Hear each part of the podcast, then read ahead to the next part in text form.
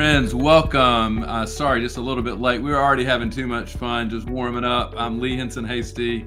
I'm Senior Director of Theological Education Funds Development at the Presbyterian Foundation. This is a ministry of the Committee on Theological Education. And the newest member, whichever side he's on, um, of that committee is uh, Jose Irizarry. Although he's he's also a returning member in many capacities to that committee we just met last week.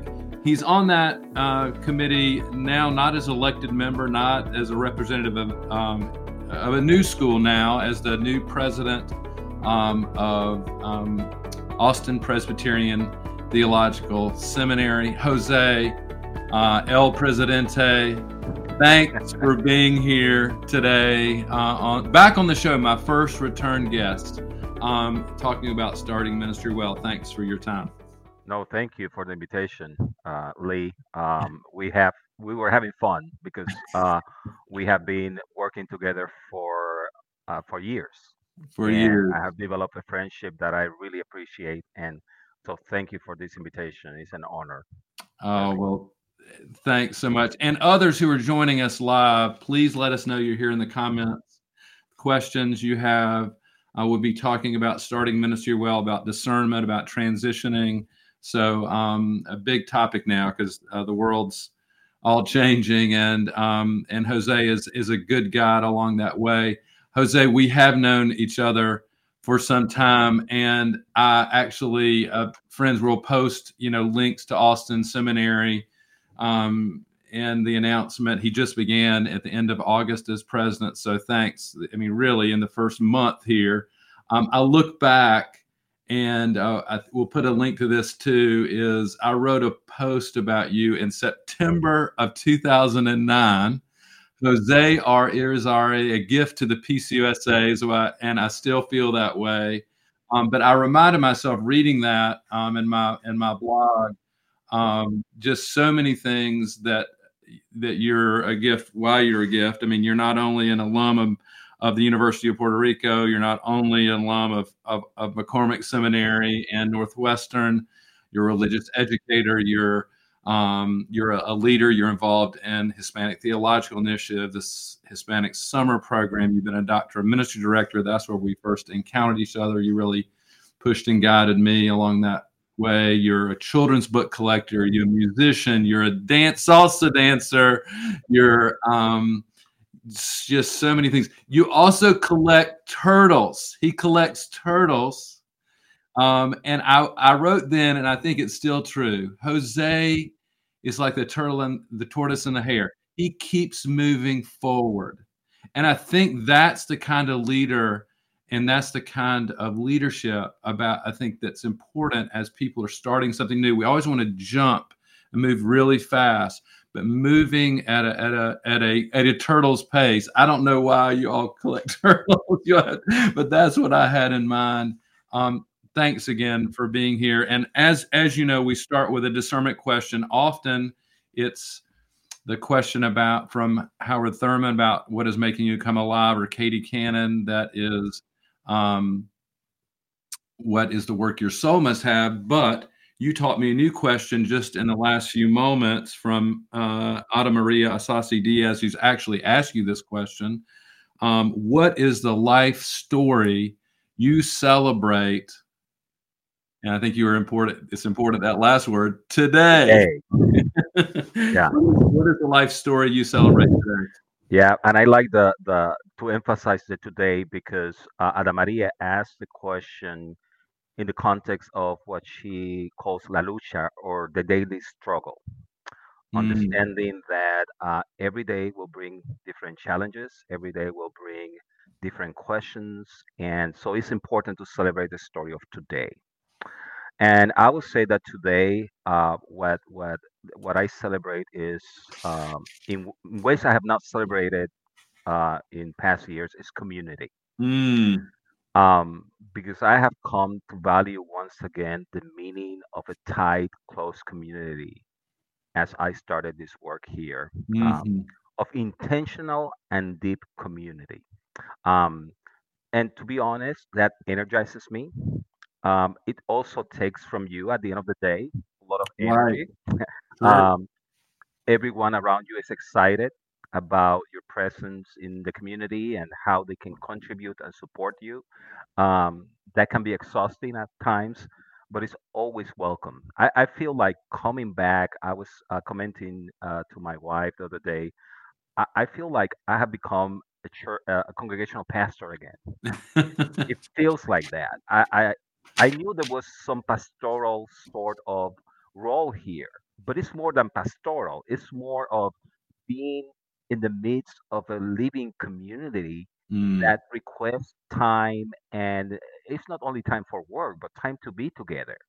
You know, right. time to just enjoy relationship Worship, worship together, time right? for worship to worship together which worship here at austin it's let me tell you uh it's mind-blowing uh really we have great people here in liturgics and music and it's always a pleasure just a joy to go to worship um and and i will say this is how close this community is yesterday so the story of today yesterday uh, i was in my office and i had this little um thermometer here and, and you know, I'm in Austin. Uh, my office was 61 degrees. That's This cool. cold. It was very cool. And I just told one person, you know, let's check what happens with the AC. This morning, everyone I encountered said, "Do you need a jacket for your office? Shall I bring you coffee? Uh, I have a heater. I have a heater in my office. Do you want it?" So that kind of first of all, very fast communication that happens Right. in community this small that you have to be careful what you say, but also at the same time, They're like listening right now too. So yeah, but but it, that's good because they know they know who they are. They know they are like that. Uh, I think um, Austin Seminary is very aware. The community is very aware of how caring they are, and I have been surprised about that. Uh, so I would say that that's what I celebrate today. That deep and intentional community that supports me. Beautiful.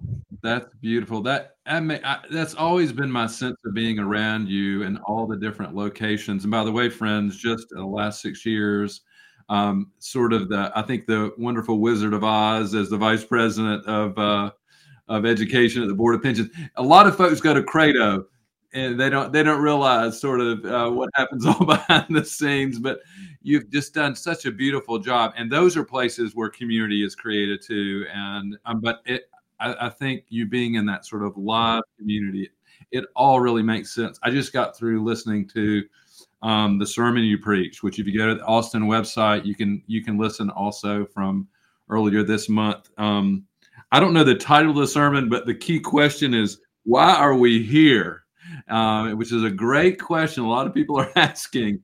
Um, and um, well, Joyce Rivera has joined us, and uh, and so glad glad to have you here, um, and and has some questions there.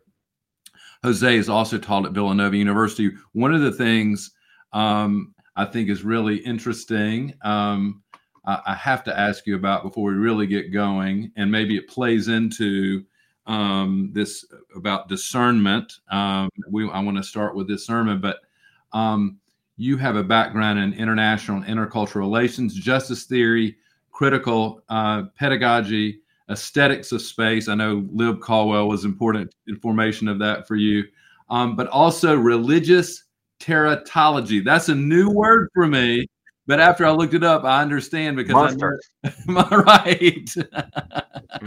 Uh, and um, monsters. I know that was a very popular class on on on uh, religion, uh, aliens, and monsters that you taught at Villanova University. Um, what is it? I don't know if any of that informs how you discern or, or how you think theologically. I think it must, um, and it's not something most people are thinking about. Well, everything, everything that you have mentioned, really, uh, y- you know, this is how the mind works. We select topics. People think that scholars select topics out of air. Um, I think that we connect our stories and the, the questions that are important for us in life. We connect those to um, to some frameworks that are out there that we can use to analyze hmm um, what is important for us. Uh, hmm for example, um, the aesthetic aesthetics of, of space for me are so important because places of ministry are defined not only by people and their personalities, but also by the spaces where Mm, those those people inhabit. mm, So I always say when you, when you are new in ministry, so I'm getting to the question about how to start well. When you are new in ministry, you have to be consistently looking at both the people who mm, make the context, but also the spaces they they mhm, inhabit, because those spaces are embedded mhm, with stories. mhm, Um, and and and looking at how people use space is mhm, essential to the relationship you create in that space. mhm, Okay. Um, so aesthetic of spaces is important for me. Teratology or discussing monsters is really a way or a framework to define how we construct the idea of the other. The other, right. So how, and this is part of intercultural relations. This means like before you have a conversation, before you start a communication with people who you conceive to be different from you for whatever Right. reason, because there are many reasons you can conceive the other person to be different. Once you create this idea of difference, then you start constructing yourself Mhm, right. subjectively how that difference looks like. Um, sometimes it's life giving, it's something you like, but sometimes that difference is something that terrorizes you. Mm, Um, and, and then the idea of the monster help us as a metaphor to explore those deep psychological, I would say, uh, dynamics that happen when we are building our idea of the other Well, and when you're you're starting a new place or even in the discernment process and you're I mean, maybe you walked around Austin Seminary or Austin, Texas, you know, which is friends that sits right on literally on the edge across the street from the University of Texas, one of the largest state universities, large universities in the country, of the world, I guess. Um, you know, there's uh, there's a lot that's foreign to you, right? I mean, this was not. Uh, I know you have some connections there, but this is new. These are new spaces, new places, new people. Um, so, what do you do? You you how, how do you get to know that difference? And I, I see, I hear you saying that some people think that that is um, you know you can be be at an arm's length there are a lot of folks who want to be at an arm's length so how do you get that intimacy or that connection um, there. I mean, even if it's a place that feels comfortable, but it's still different or alien or foreign Yeah, yeah. you. I mean, I like that distinction because you're right. You can feel comfortable but you have to be aware that you don't own the familiarity of the context, meaning right. that You even don't if have the stories. You those aren't your stories, right? before you arrive to a place of ministry that is new, Yeah. God has been there, Amen. and He has been there with people and just inhabiting again spaces.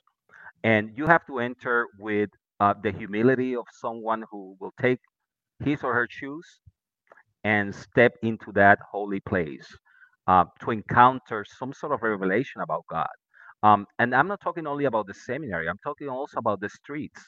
Um, I have been so surprised. One of the things about being new at a place is that you bring a different kind of lens to look at things. Amen. Right. And that, and that lens is the, I would call it the lens of wonder. It's almost like childlike.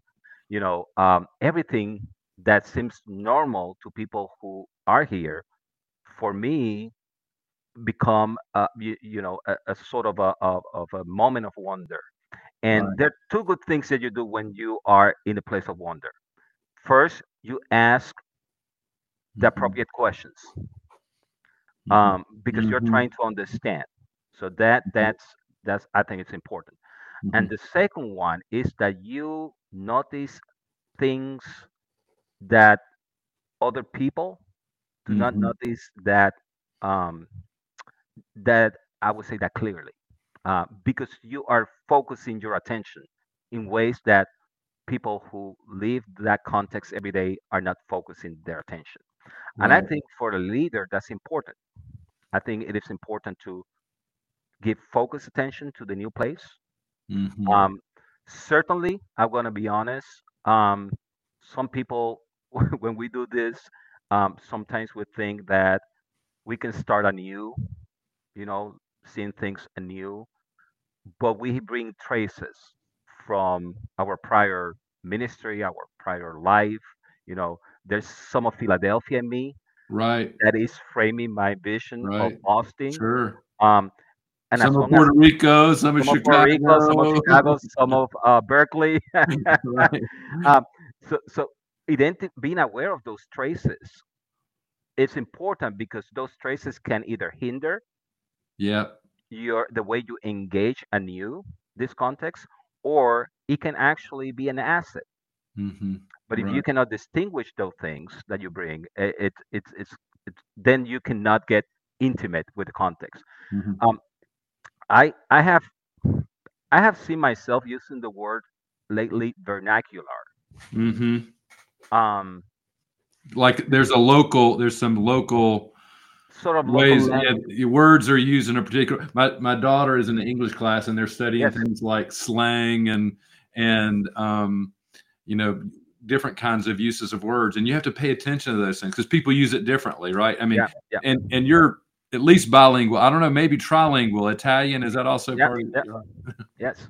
So so the the vernacular concept I like it because um, it points to something we have to learn, and is that when we arrive to a place that is new, once we go through the transition, um, it is important to understand um, how people speak about that place, hmm but also how people live within that space.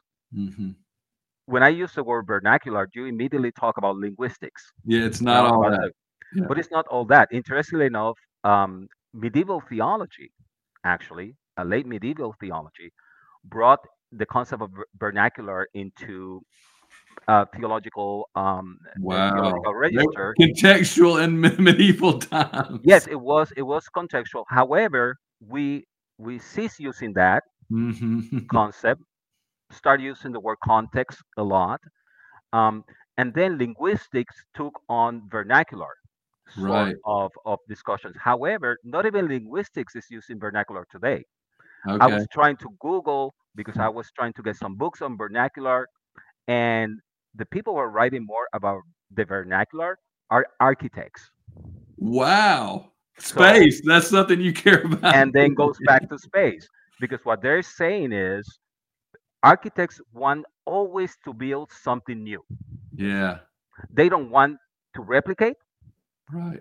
some of them are you know part of their fame is to create this avant-garde this new thing that people will admire but you have to recognize as you build something new in this new place Mhm. that it has to be aligned with the landscape Yeah. It can be different, it can be new, it can be innovative, but if it's not aligned with the landscape, which is Mhm. vernacular, that's the vernacular. What is there already, what is going to happen? That building will be isolated right. and it will be useless because people who live in that context will find will find themselves out of place in that new building.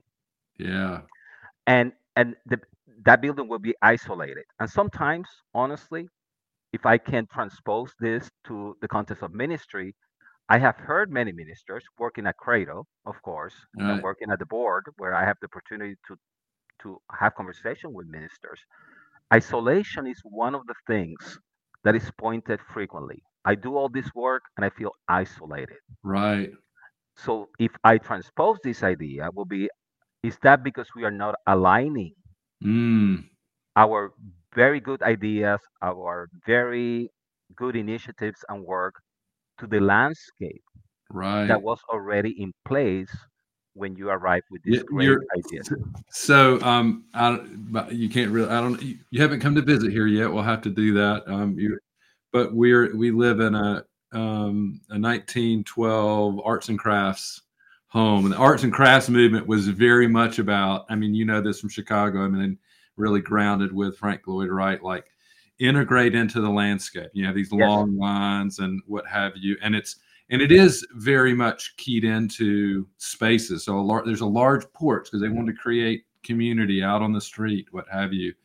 And that's really interesting, an interesting question for church leaders in particular, because there's so many you inherit these spaces and and traditions and what have you some that don't align with the landscape. It's a great question.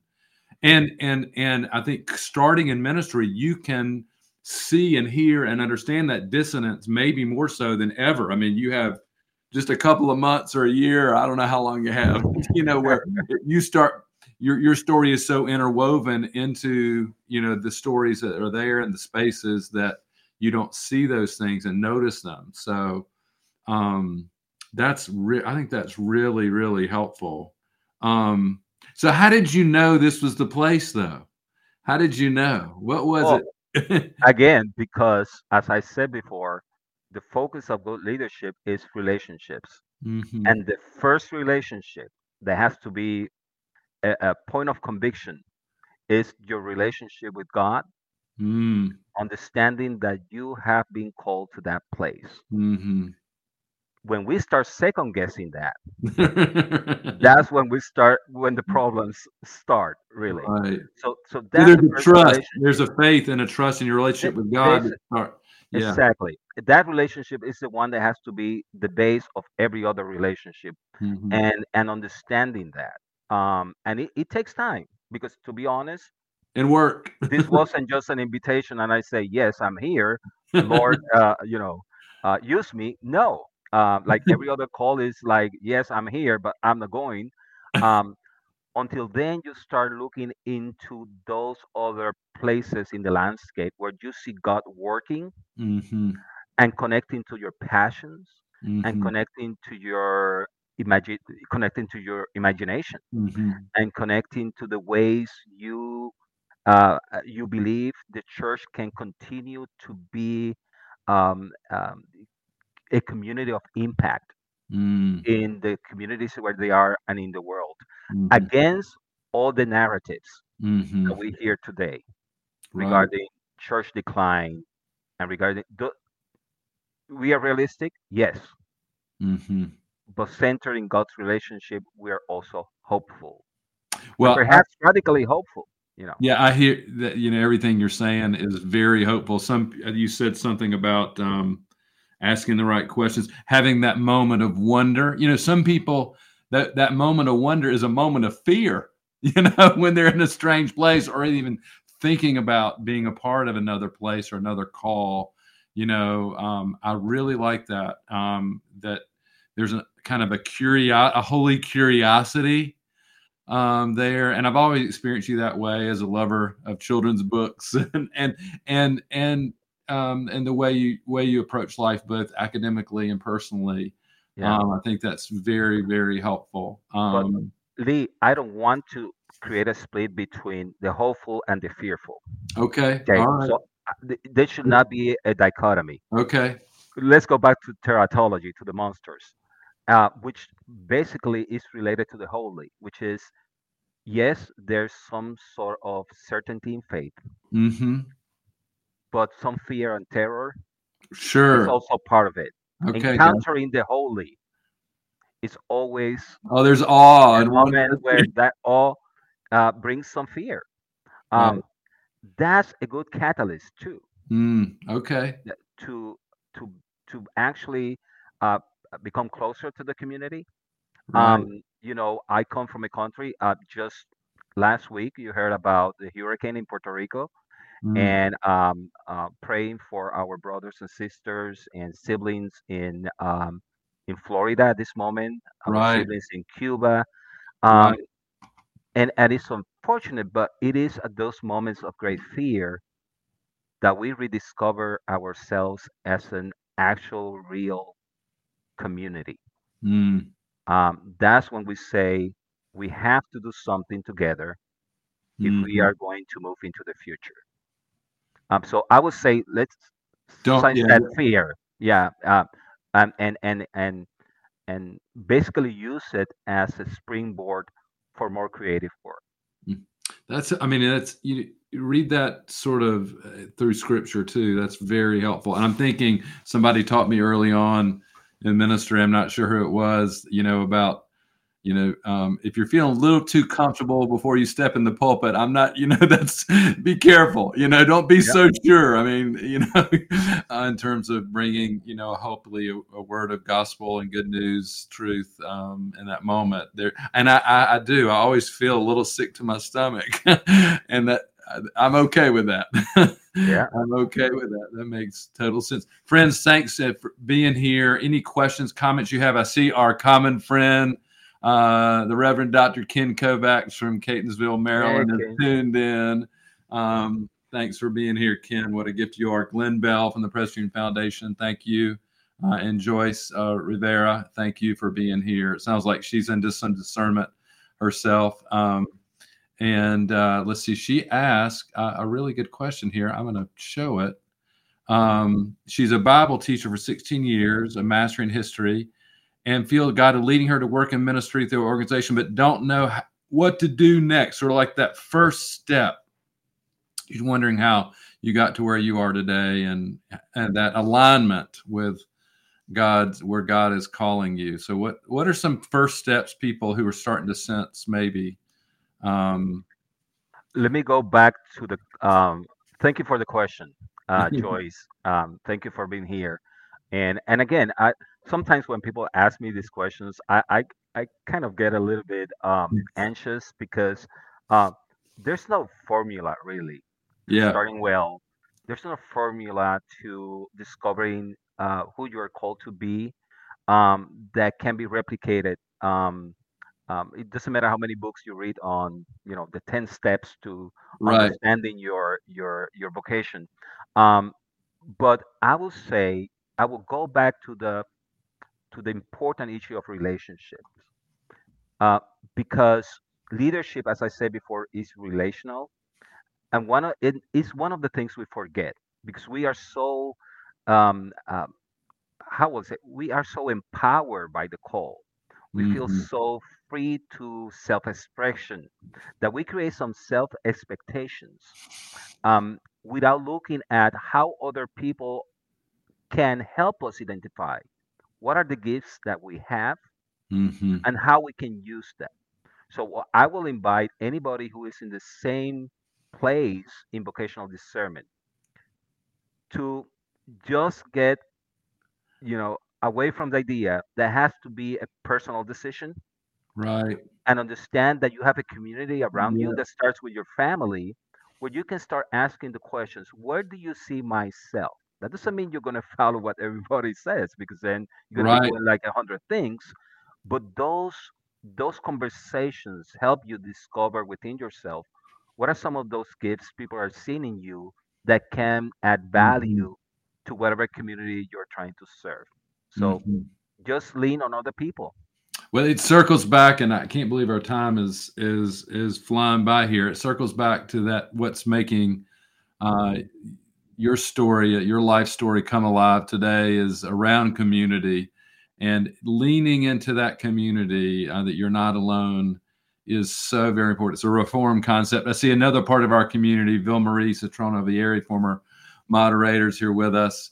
Um, she she puts an exclamation point on the creativity rises in moments of crisis. Um, yes. that's that's that's so important. There's some dissonance. There's some creative energy going there for and sure. Let's, let's remember that Vilmarie is right now in Miami. So right. We are praying for you, Vilmarie, for Jose, and all the people Amen. in the church in Florida. So. Amen. Amen. Tampa, all the way, all the way, and it looks like it may circle up into South Carolina. I mean, it's hurricane season, that's for sure. Um, prayers for everyone. Um, friends, thanks all for being here. Jose, thank you for being here. Um, I'd love if you in a Are moment. we done? No, we're almost, but yes, it's it's it's. I know we got to. This is the way it was last time. We need to we need to expand to an hour or something. But um, uh, I want to love for you to give a blessing uh, for us before we go a charge. But let me invite folks in two weeks. Um, another common friend, uh, the Reverend Dr. Hunter Farrell um, who is in uh, at Pittsburgh Theological Seminary, helps direct their World Mission Initiative. He will be on the show. He's just recently co-authored a book, very important book, Decolonizing Congregational Mission, uh, to talk about that. Hope you'll join us for that um, the week. The other, also in October, Keisha McKenzie from Auburn Seminary on moral leadership. Um, so that will be exciting. We have a great lineup this fall that um, Kenda Creasy Dean, Beth McCall, and then uh, Ruth Santana Grace and Shavon Starling Louis, our current co moderators, are going to be with us. Um, and, uh, but first, let me just say again, Jose, it is so true. You are a gift to the church and the world and to so many of us who have who are friends uh, and mentor. You've been mentors, mentor for us, and so many. Um, thank you for who you are, what you're doing. Thank you also for accepting that call uh, to Austin Seminary. Prayers as uh, that you continue to start well and everything goes well. We're excited about your leadership there at Austin Seminary in that place, that context, with those people at this particular moment. And um, uh, I hope everyone will join me in those prayers. I see people already are. So thanks again. Could Thank you, you bless us as we go? I will. And my blessing to you, um, it's basically related to our conversation today. So I will want to leave you with these words. Uh, enter to the places of your calling to be encountered by the holy. Be always prompted by the mystery of God's presence so that in leading, you are caringly led. In listening, you are attentively listened to. Mm. And in loving, you are unconditionally loved. Mm. Amen. Amen and hallelujah. Thanks, thanks so much, Jose, and everyone for being here. Blessings on you. We'll look forward to seeing you again soon. Thank you, everybody.